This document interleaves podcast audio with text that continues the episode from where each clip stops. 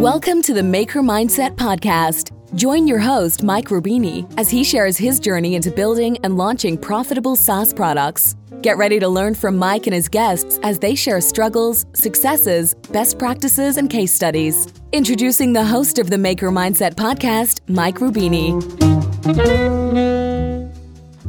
Hello, and welcome to this new episode of the Maker Mindset Podcast with yours truly, Mike Rubini. If you are new to the podcast, I'm a jazz musician turned software entrepreneur. I run software products with a small team and no investments of any kind.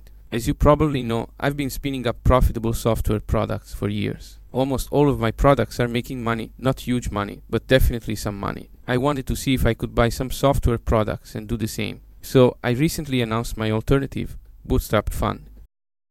Here is our investment thesis. 1. We only invest in products that are not yet executed. This means these projects have little or no revenue. 2. We only invest in products we can improve fast. 3. We only invest in products we can cross sell within our portfolio. 4. We only invest in products that have to do with data collection. 5. We only invest in bootstrap products. 6. We always retain 100% equity. This means we do full buyouts.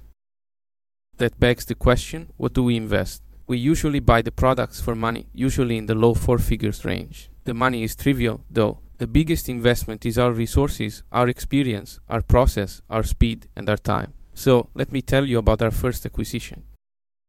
We recently acquired a Telegram bot called Coronavirus Bot. At the time of the acquisition, over 600,000 people have used it to stay informed about the pandemic. Now that the pandemic is over, a few new users are using it every day, but I saw an opportunity in re engaging people using data from Trendly, our trend spotting platform. Specifically, on the Trendly blog, we have been covering trends on second and third order consequences of the COVID 19 pandemic, and I think that content is still very relevant.